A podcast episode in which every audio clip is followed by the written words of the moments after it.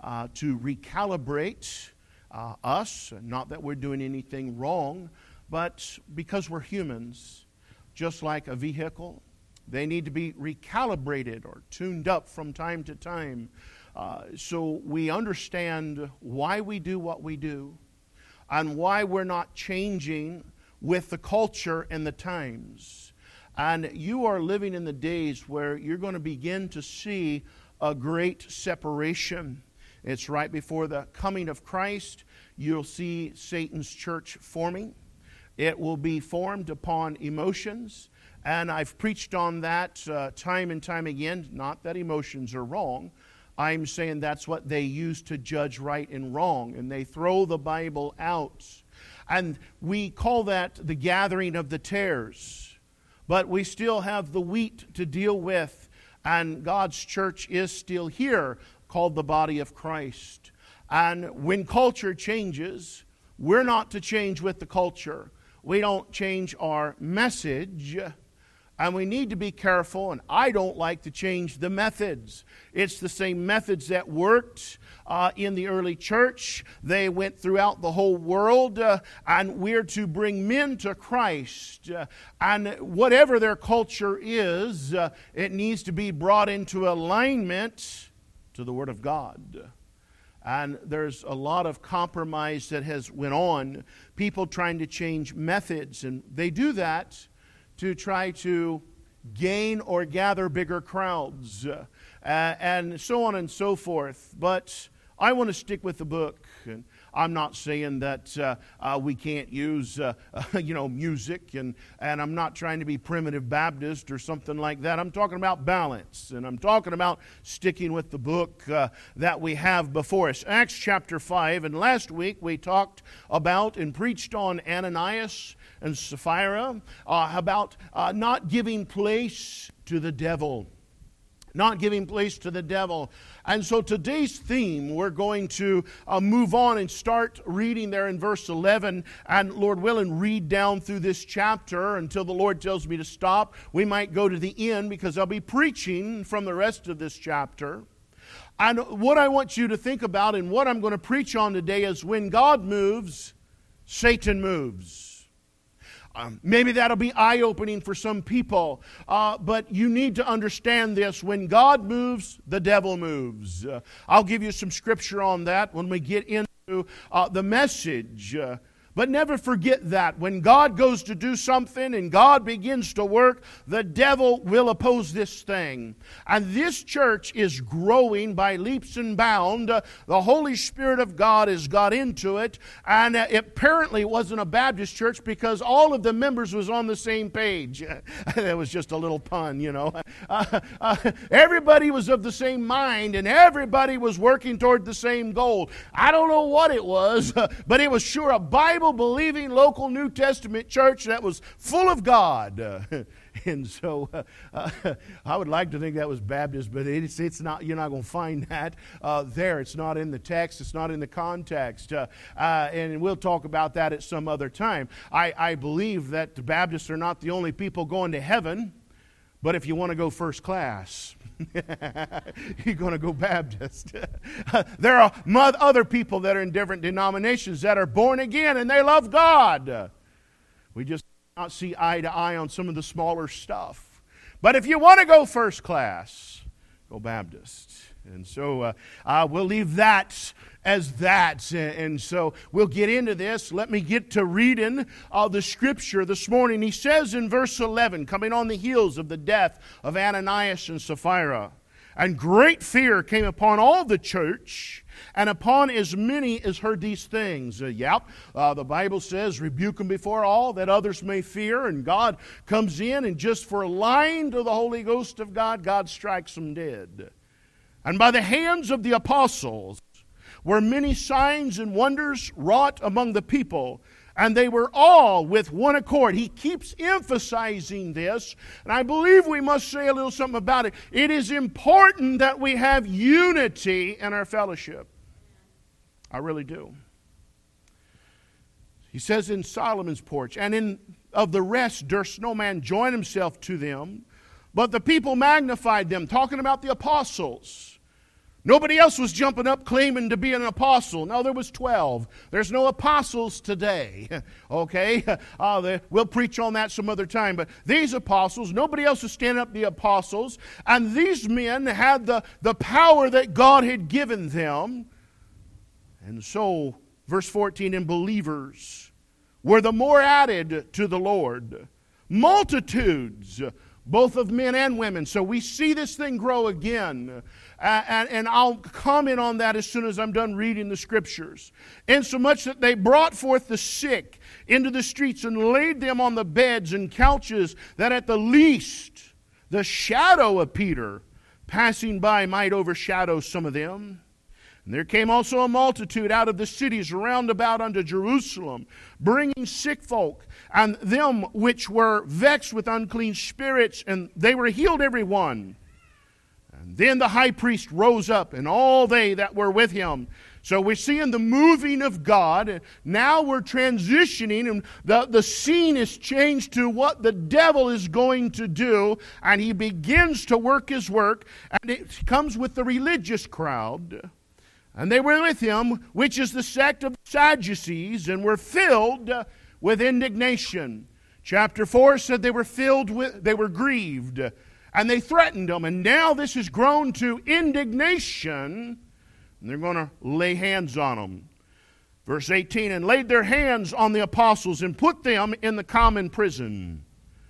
But the angel of the Lord by night opened the prison doors and brought them forth and said, Go stand and speak in the temple to the people all the words of this life. And when they heard that, they entered into the temple early in the morning and taught. But the high priest came and they that were with him, and called the council together, and all the senate of the children of Israel, and sent to the prison to have them brought. But when the officers came and found them not in the prison, they returned and told, saying, The prison truly found we shut with all safety, and the keepers standing without before the doors. But when we had opened, we found no man within. Now, when the high priest and the captain of the temple and the chief priest heard these things, they doubted of them whereunto this would grow. And then came one and told them, saying, Behold, the men whom you put in prison are standing in the temple and teaching the people. And then went the captain with the officers and brought them without violence, for they feared the people, lest they should have been stoned. And when they had brought them, they set them before the council. And the high priest asked them, saying, Did we not straightly command you? That ye should not teach in his name, or in this name. And behold, ye have filled Jerusalem with your doctrine, and intend to bring this man's blood upon us. And then Peter and the other apostles answered and said, We ought to obey God rather than men. Let us pray. Our gracious Father, we come, we thank you now. Lord, help us this morning as we look here at the scriptures and we have this thought that when you move and when you uh, uh, do things, the devil's going to oppose it and help us to be on guard against that. Lord, help us not to be discouraged by it. Now, if there be any in here that's lost, that doesn't know Jesus, they're not a follower of the way, but uh, uh they're, they're in sin, not been born again Lord, help the Holy Spirit to convict them this morning. In Jesus Christ's name, amen. So we see God moving in a mighty way in this early church. The church is growing. We see on the day of Pentecost, 3,000 people added to the 120 that was on the roll. Then we see 4,000 added in chapter 4. And here in this chapter, he says multitudes were added. You say, well, preacher, what do you, what do, you do with that? Because we had, uh, what we have? 8,000 people. And so I run some numbers. I looked up two words, multitude and multitudes, in the New Testament because the feeding of the 5,000 come to my mind, and the, feeding of the 7,000 come to my mind. And he was using those words, multitude and multitudes and things of that nature. And so I'm thinking that a multitude in the Bible means between 5 to 15,000 people. Now, I didn't read that in a commentary. That's just Todd Gabbard theology. You can take that or leave that. But he said this thing's growing. There was 8,000, and now multitudes are added because in chapter 6, he says it multiplies again. And so I'm going to be conservative and add 5,000 to this already 8,000, bringing the total to 13,000 people that is congregating in Solomon's porch. This is the church here in Jerusalem. This thing is growing leaps and bounds. It was growing so fast, they, they, they, didn't even have a church building. Could you imagine that? And so they were having church in the open air, but here in Solomon's porch. It was quite a, a big arena here, the temple, because this is the one that Herod had built, and quite a bit bigger than the original. And so they were congregating there. And we see God moving, but then we begin to see Satan begin to move. And we see there that when God gets in it, Satan gets in it. You need to have that in your mind. When God gets in it, Satan's going to get in it. We've seen that Satan, because Ananias had a nail in his heart that he allowed Satan to work from. Remember that?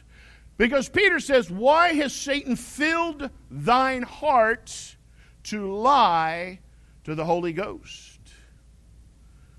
And so, Satan filling his heart, Satan is getting in it to oppose the work of God, and Satan, we see, is not going to stop. Satan is going to attack from within and from without. That's why he says, Be sober and be vigilant, because our adversary, the devil, as a roaring lion, walketh about seeking whom he may devour. And I know maybe in some of our minds we kind of think of, well, it, in my mind, it's like two football teams, and they come together and they're going to play by a certain set of rules. You've got the wrong picture in your mind. Okay? Uh, this is two armies. And, and you've heard this there's no rules in love or war. And the devil doesn't play by any rules. Uh, the devil doesn't fight fair. The devil will use any means possible to oppose the work of God. We see this. And I need you to remember this. To be Antichrist is to be anti Christian. The Sanhedrin, and remember them, they're in power here. This was the chief priest, and this sect, uh, which was different from the Pharisees, the Sadducees did not believe in life after death. They did not believe in spirit, and they did not believe in angels. And so, what is going on here in this early church is totally opposed and in the face of their ideology. Now, this Sadducees were handling the Old Testament scriptures, but they were twisting it and they were taking things out of the context just like the devil does. And Jesus had said that this group was of their father, the devil. He had identified them as enemies of the cross. They were enemies of the Messiah. And so they were anti Christ. And they had threatened the apostles, remember, Peter and John, and says, Do not preach in the name of Jesus. And we talked about that a couple weeks back that in the world today, you can get away with about anything. You can pray in the name of Buddha, you can pray in the name of some devil. But if you get up and begin to pray in the name of Jesus, people get mad all in this attitude of tolerance. And so what they're saying is, we'll tolerate anything but Jesus. And that's what's going on here. They're saying, we don't care that you teach. They weren't upset that Peter and John the apostles were teaching. That was part of their way uh, in the world at that time. But they did not want them to preach and to do these miracles in the name of Jesus. So they were anti Christ. And because they were anti Christ, they are anti Christian. You remember that. And to be anti Christian is to be anti Christ. You can't tell me you love Jesus and hate church. Amen. You can't because this Bible is clear to tell us that the church, and I'm not talking about the building, I'm talking about born again believers that are been placed into the body of Christ. I don't care who you are, where you're at, where you live, what your background is. If you've asked Jesus to save you and you receive Christ, you're part of the body of Christ. Uh, and this Bible's commanded us to love one another. And so we got a group of people in here in our text, this group of Sanhedrin, uh, this, this Sadducees and this Pharisees, they're totally against the apostles who are Christians because by the time we get to Acts 11, we learn that they were first called Christians in Antioch, and that's the first time the word Christian shows up in your Bible. And the Bible defines Christian totally different than the world does today. Christian means to be Christ like. Christian means to be followers of the way. And you'll find that phrase throughout the book of Acts, the way. And that's how they were identified by the antagonist of the church. And Christ is, oh, they're followers of the way. Look at them. They're Christians, they, they're followers of Jesus. And so, you can't hate the church and tell me you love Jesus because the church is the body of Christ. And I get that quite a bit. People tell me, oh, I'm saved and I love Jesus, but I won't ever go to church again. Uh, I hate church and I hate churches and they're all full of a bunch of hypocrites. And I say, Amen. They are. They're full of a bunch of sinners saved by grace. And yeah, there are some tares down there. And yeah, there are some devils down there. uh, but you're filling your gas tank up with hypocrites. And you're going grocery shopping with the hypocrites. And you go to Dollywood with the hypocrites. And, and, and you go to other restaurants with the hypocrites. And there's not a problem until it comes to going to church church. And it's kind of like complaining about when you go to the doctor or the hospital, there's a bunch of sick people up there. Yeah, amen, that's where they're supposed to be. Just like there's supposed to be a bunch of hypocrites and sinners in the church house. That's where they're supposed to be. You need Jesus. You need a little something from the Word of God, and you need the Holy Spirit of God to work down in your heart. But don't sit there and tell me that you love Jesus but hate church. Because to be anti church is to be anti Christ. So we must get that. That there's this struggle, there's this battle against God and Satan, and against Satan's children, and against God's children. And the Lord says that they're tares, and they come in, and they look like wheat. And He said they come in, and they begin to tear things up. Now, see, and if the devil can't get it from the inside, he's going to get it from the outside. And that's what he's doing. And so we see the moving of God. The Bible is clear that Peter is full of the Holy Ghost of God. If you was to see that in chapter 4, he's full of the Holy Ghost. And I understand Baptists, they get, they get scared and start shaking when you say Holy Ghost. But that's a Bible word, uh, and, and they always say Holy Spirit, Holy Spirit of God. They said the Holy Ghost, they're one and the same, and I'm not afraid of that word, Holy Ghost. Uh, we need a little bit of the Holy Ghost on our lives and in our lives. Uh, people are afraid of it. Peter, full of the Holy Ghost of God, and but I want to draw something to your attention with this first point called the moving of God is that Peter's shadow had an influence for God. Did you see that there in verse 15? I tried to emphasize it. I probably failed in that endeavor. Verse 15, insomuch that they brought forth the sick into the streets and laid them on beds and couches, that at the least the shadow of Peter passing by might overshadow some of them. And there came also a multitude out of the cities round about unto Jerusalem, bringing sick folk, and them which were vexed with unclean spirits, and they were healed, every one. You say, What are you trying to say, preacher? What I'm saying is that Peter was so full of the Holy Ghost of God that his shadow had influence. There was healing going on through the shadow. You say, well, it didn't say that. well, I'm judging in light of the context. There, we're dealing with over 13,000 people here at this time.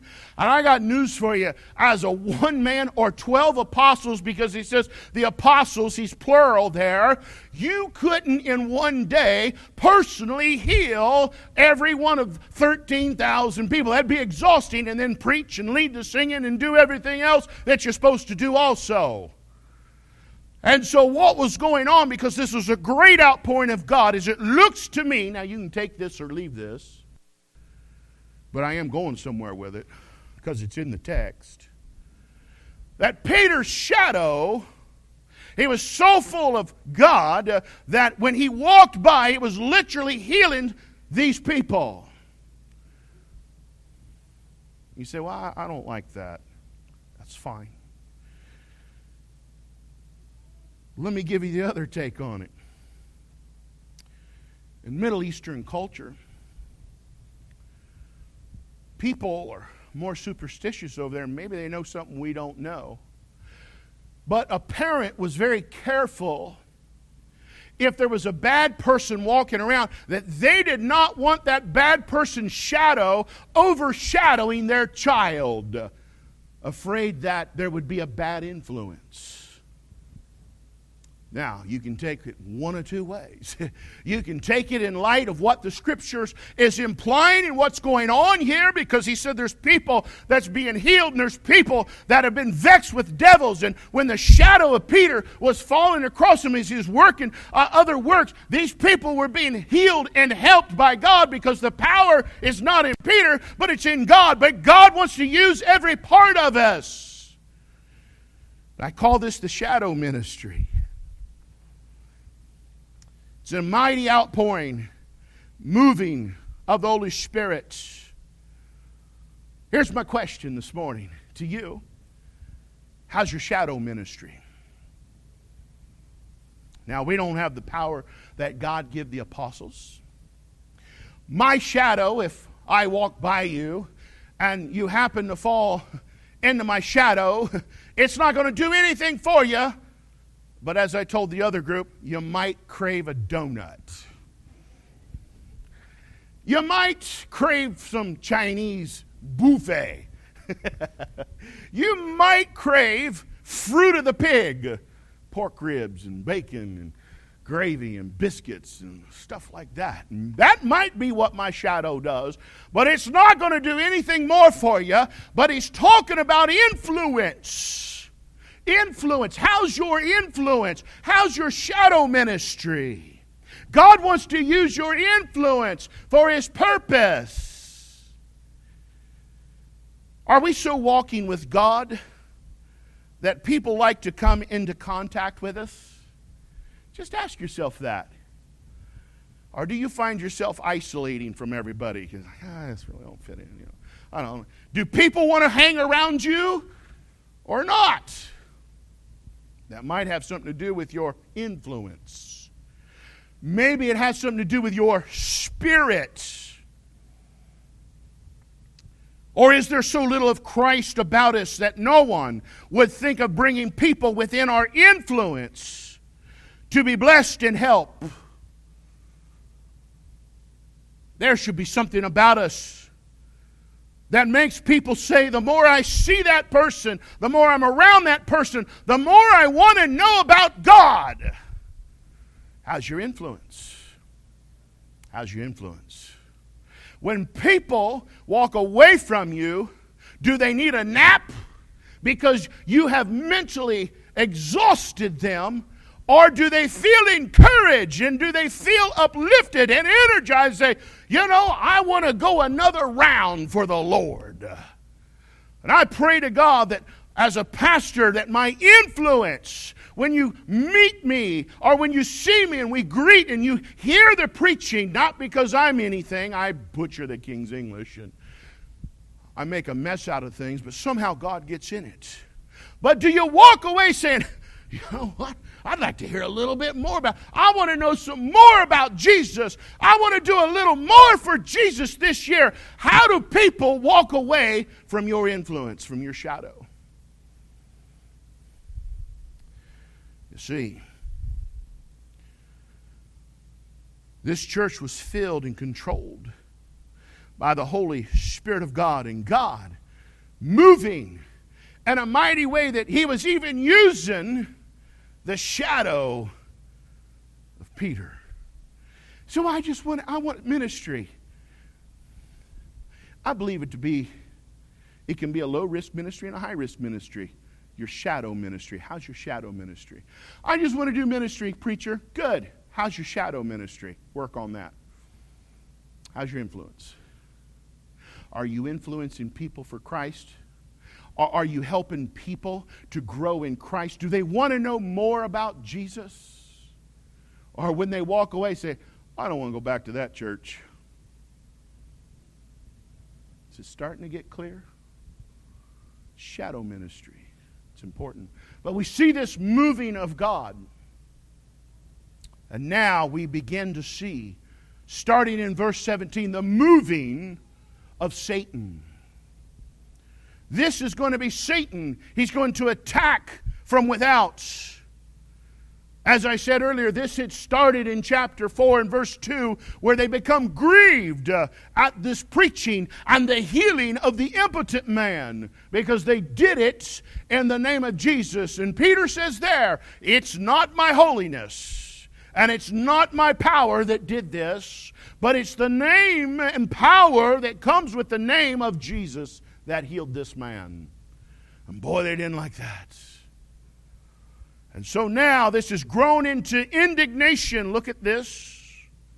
Here in verse 17 Then the high priest rose up, and all they that were with him, which is the sect of the Sadducees, and were filled with indignation. That's great wrath. They were filled with wrath. They were angry.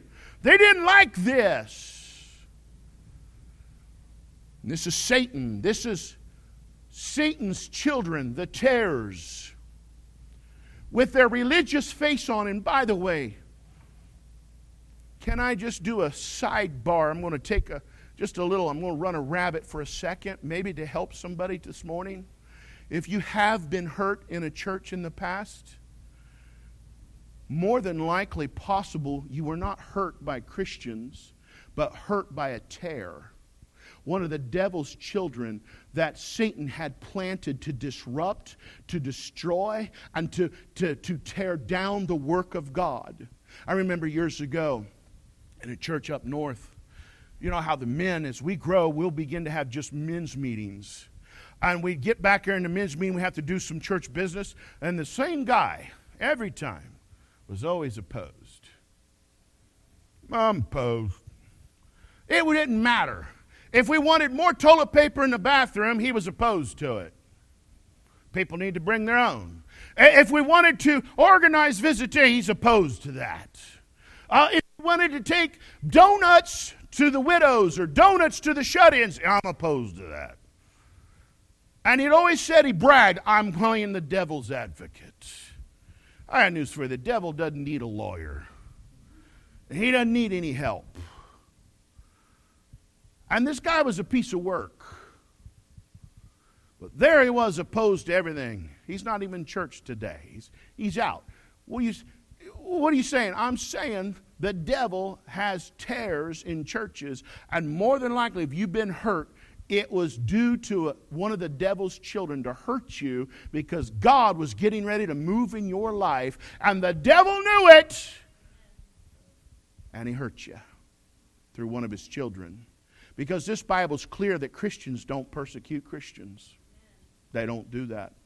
The Apostle Paul, before he got saved, was a church persecutor. After he got saved, he never done that no more. A new nature, new creature in Christ. You know, he didn't have to say, hey, you guys, you know, you're going to have to you have to bear with me i'm, I'm still God, i'm having we call them today flashbacks i'm having a flashback i'm having a flashback you know i'm so used to dragging christians out of the churches and beating them around and kicking them and putting them in jail just just forgive me brethren and sisters if i if i have a flashback and do that in the middle of a message no, the Apostle Paul never did that, you know. You know, he's got to grow in Christ. You know, he doesn't know no better yet. No, those things changed. Now, that was a little sidebar. If you've been hurt, more than likely, you need to spend a little time meditating that with the Holy Spirit of God and let the Holy Spirit, God, work that up in your heart. It was more than likely a tare. A child of Satan who was masquerading as a religious fanatic don't you doubt for a moment that the Pharisees and the Sadducees did not look like the real thing. They were very religious and very zealous and very pious. They tied the all, they, they were the perfect modern day Baptist. And they were as dead as a doornail spiritually.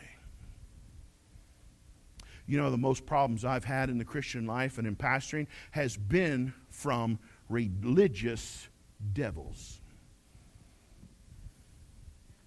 I've never had a person that had been caught in sin or down in sin and got saved later in life get saved and they got some baggage, but they're just thankful that God saved them. They never have caused trouble in church. Now, they might need some help from time to time, but they're not trying to split churches and hurt people. Because they're just so thankful that God saved them, they want to try to help other people. It's those religious zealots that are really anti Christian, meaning they're anti Christ.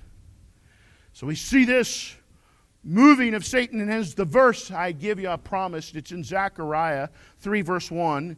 The Bible says this, and he showed me Joshua, the high priest, standing before the angel of the Lord, and Satan standing at his right hand to resist him.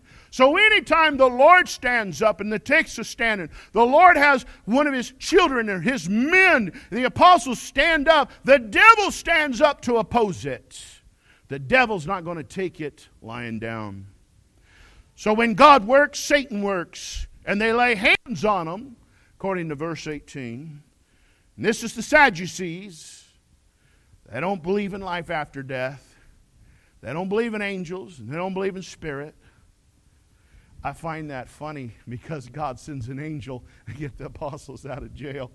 And he walks them through the jail and he never opens the door. Spirit. I didn't know if you had caught that. It's like God's rubbing it in their face. Well, I just don't believe that. I refuse to believe it. Doesn't matter what you believe or don't believe. What matters is what God has said and what God says is true. That's what matters. And so we see them, these Sadducees. They don't believe in the shadow ministry, they don't believe in influence, that you have an influence over people. Now, maybe you might have heard it like this Well, what you see on the outside is not what's on the inside. God, God knows my heart, He sees my heart. You heard that? That's a Sadducee. This is where they get that. It's a form of Gnosticism. And it was predominant in the early church with these people that come out. They don't believe that there's any spirit, there's no influence. It's just all physical and flesh.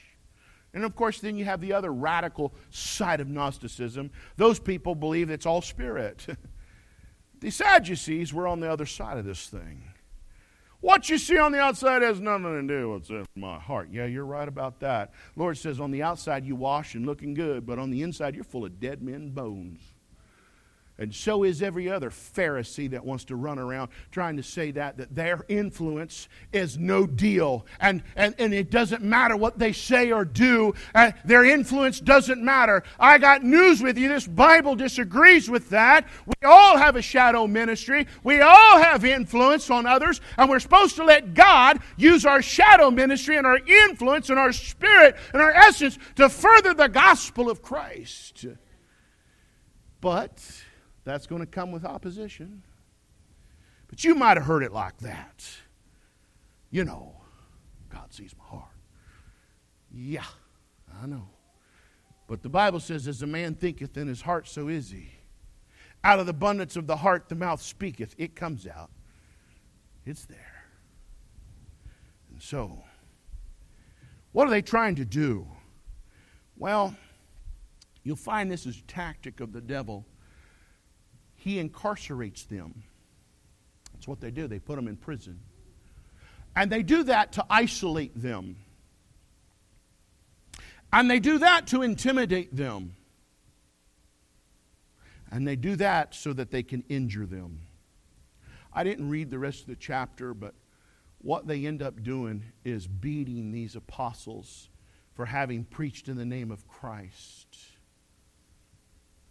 But I want to say those four things again because we've seen a lot of this going on during the COVID lockdowns. And I'm not trying to beat a dead horse. I'm just trying to tell you, because I've said it from day one, there's a whole lot of the devil in that thing. Why you would leave a strip club open but close a church? Why would you leave the beer joints open but close a church? I'll tell you why. It was to incarcerate you because they don't like the name of Jesus.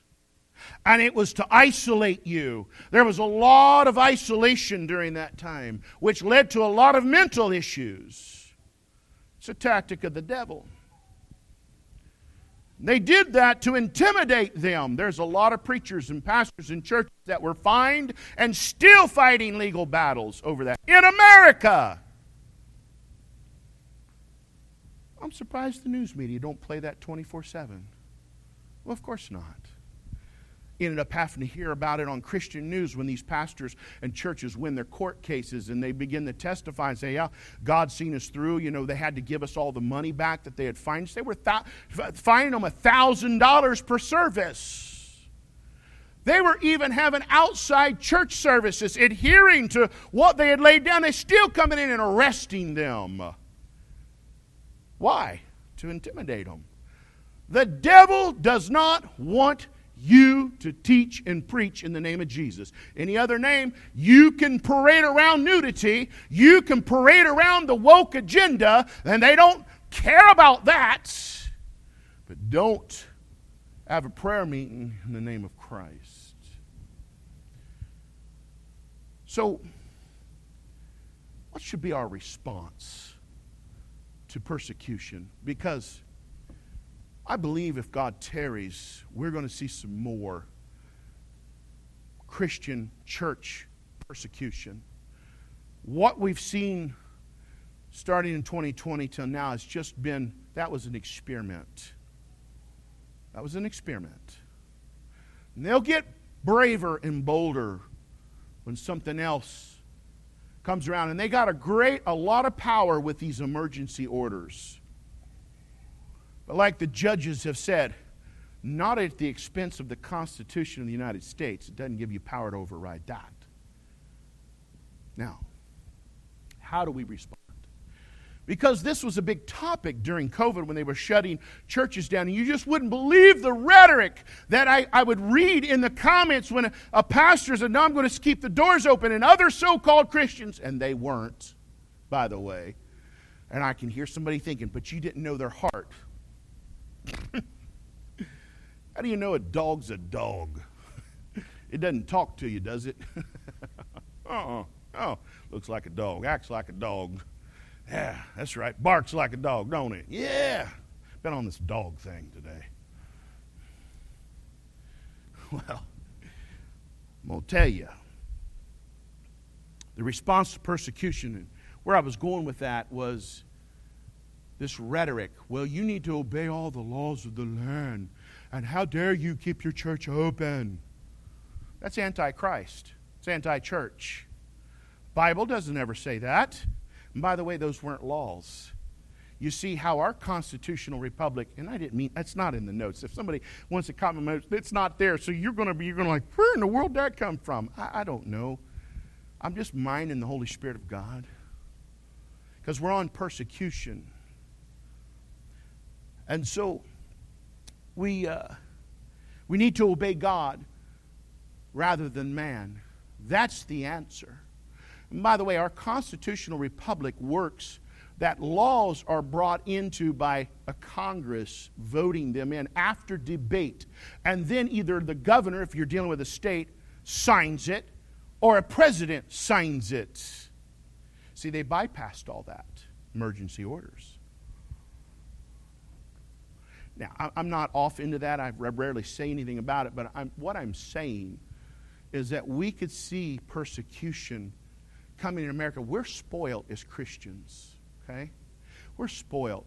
We're allowed to have our own church building. Here in this day, they didn't have their own building. We have our own building. If someone comes in and starts hollering and screaming right now that they hate what I'm saying and they don't agree with it, we got security that's setting throughout the building that will escort them out because the laws of the land say you can't disrupt a religious service.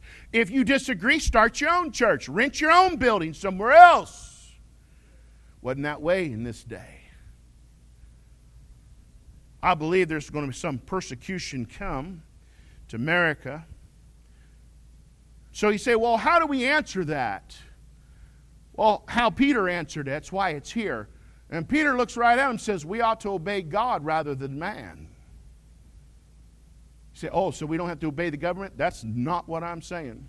And I'm not preaching on that this morning. That message I've already preached and it was out of Romans chapter 13. And he clearly tells you that the laws of man are to be in subjection to the laws of God. And that's why America's so unique because they started on the premise that there was unalienable rights given to man from God and that no government, uh, no government entity or power could override God's natural law. Now, I know they're not teaching you that in school. But that's the truth of the matter. And so God says that they were supposed to be a force for good. But when they override God's law and God's command, as in telling others about Christ and having church, you obey God rather than men. Now, don't go out here and say, oh, well, preacher said I could run red lights and not pay my tickets and do this. No, that's, that, that's, no, that's not what we're, don't, don't, don't do that. Because that's not what this preacher's saying. we're talking about telling others about Christ. That's our context and having some church. So we obey God rather than men. We take the punishment, verse 40. You take the punishment. Count the cost. You're going to take the punishment. Peter doesn't resist, does he? They don't fight back. Those 12 apostles don't pick up swords and say, Well, we dare you to take us. they didn't do that. They took the punishment. And if persecution comes, we might have to make that decision. We'll have to take the punishment. That's what other churches did in America, like Lancaster Baptist and other churches said, we'll, we'll take the punishment and we'll put the money aside and we'll try to fight this through the legal channels. But if we lose, we got to pay the bill, we got to pay the fine. So you take the punishment. But you rejoice. Verse, look with me here in verse 40. Verse 41. And they departed from the presence of the council rejoicing. This is after they'd taken a beating. And I'm about done. They took a beating. And they, they rejoiced about it. You know, the Bible says, rejoice in the Lord always.